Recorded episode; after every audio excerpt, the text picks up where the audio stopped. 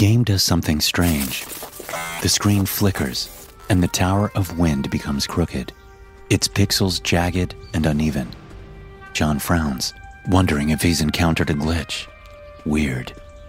He rounds the corner and goes down the sunset path, a little dirt trail that winds its way into a forest, winds its way toward his in game home, a small cabin by the lake. He means to drop off his loot, grab a glass of water in real life, and then head out on a new quest. But his cabin isn't there. Not where it should be, at least. Instead, there is another cabin, this one built with rotten lumber, with broken windows and a door hanging from its hinges, groaning in the gentle breeze. John swallows. A scatter of blood decorates its front steps. He's never seen this aspect of the game before that his cabin, his home base, could somehow have been attacked, raided. Perhaps, he thinks, this was just an October patch, something for Halloween. Yeah, that must be it. He guides his character up the steps and in through the door. Darkness greets him. John squints at his computer screen, trying to make out anything in the ocean of black pixels. But all he can see is the faint outline of broken furniture and a shape on the floor. A body? Unease takes root in his stomach. The game music, usually soaring with notes of high adventure, suddenly becomes a stuttering, sharp mechanical drone. The change is so jarring that he rips his headphones from his head. He throws them aside. But the music persists. Now it's coming from his computer speakers, loud, lurching, moaning with all the unnatural melody of a cannibal's teeth digging into still living flesh. He reaches for the volume, but it doesn't give. He can't escape this music, this treacherous soundscape. This way, a voice whispers. His computer screen flickers, and in the darkness of his cabin, he spots a gentle light down the hall. It's coming from where his armor room should be, if this had actually been his proper cabin. But somehow John realizes that it isn't. It's a different place, a more sinister place. John's fingers twitch as he moves his mouse over his desk, as he guides his character down the corridor toward the glimmer of light. His pulse races. Whatever the developers patched into the game for Halloween, it's compelling content. This way, the voice says again, and now it's louder. As John moves through the cabin, his character's eyes adjust. The darkness recedes and now he can see broken pottery on the floor, moldy food on the table, and cobwebs dressing the rafters. The cabin is worn down, dilapidated. It's only after John rounds the next corner, however, that he realizes the cabin looks horribly familiar. It's not his cabin. No, not by a long shot. What it is, is his house, the one he lived in as a boy down to the little pencil etchings carved into the kitchen wall, showing his height over the small years of his life. The layout is identical. But how? He moves through the mausoleum of memories, awestruck and terrified. Graffiti lines the surfaces, needles litter the carpet. There are bones in the fireplace, painted black by ashes and age. There's a thud from downstairs, loud and sudden. John bolts up from his desk. The sound doesn't come from the game, it comes from downstairs. His downstairs, in real life. Hello? John calls, and he steps away from his computer. But then all the doors on his computer screen begin opening and closing, opening and closing. They're crashing, louder and louder. The voice is beckoning him again. It's calling out to him to remember. Remember what? John thinks about opening his bedroom door, about going downstairs to check on that thud, but then reasons he's overreacting. He figures he's probably just a bit too spun up from how eerie this Halloween update is, and it's making his imagination see the sound of an acorn falling on his kitchen roof or his old house settling as something sinister, malicious. He takes a breath. He sits back down in his computer chair and resolves to explore this fascinating, horrifying update. The slamming doors in the game stop. The old house is suddenly still, silent. Then, at the top of the stairs, a single door creaks open to reveal a familiar sight John's childhood bedroom. Up here. says the narrator. John trembles as his fingers tap the keyboard, moving his character up the steps and into the room. When he enters it, there's a crash. It's the sound of a door being kicked down, and not in the game. In real life, in his house. John bolts up to investigate, his heart pounding. But a voice calls out to him. It's coming from his computer speakers, and it's one that he recognizes. Don't leave me alone. It whimpers. Not again. It's his mother, June. How? No, he thinks. There'll be time to question that later. For now, there's a very real chance somebody is breaking into John's house. He opens his bedroom door. His neck cranes as he timidly looks down the stairs to confirm that there's nobody inside, that he's merely hearing things, and that it's all in his head. But he spots a shadow. Two of them.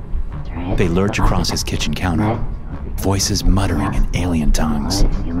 Panic seeps into John. He closes his door as quietly as he can, praying that the intruders don't notice. He reaches for his phone, reaches to dial 911 to report a break in at his residence. This is 911. What is your emergency? Asks the operator. There are burglars downstairs, John whispers. I don't know if they have weapons. A second passes. Hello?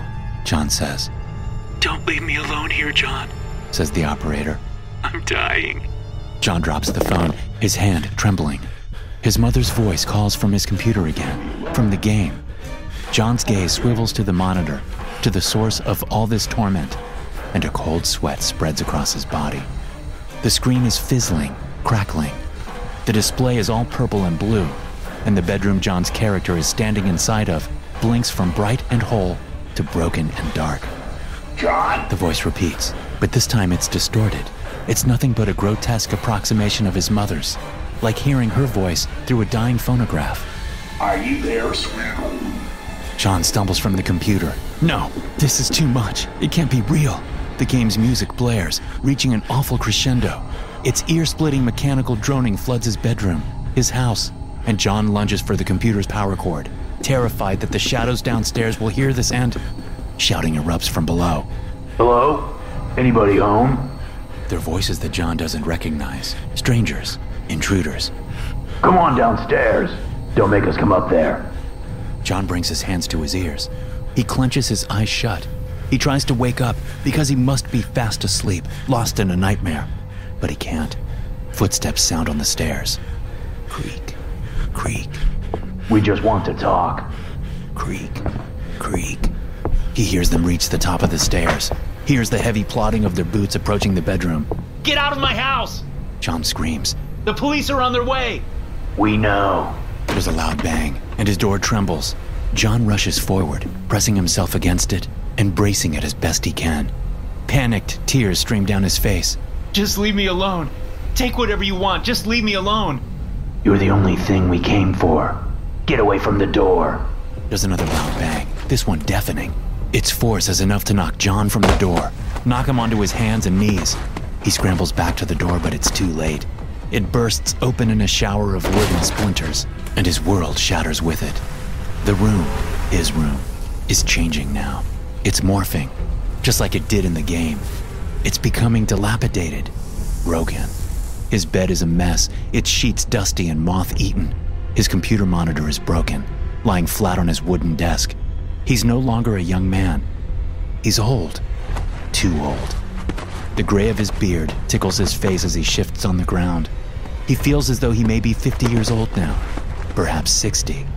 Long, greasy hair extends from his head, coarse and thinning. There are two figures standing above him in the doorway, dark, imposing.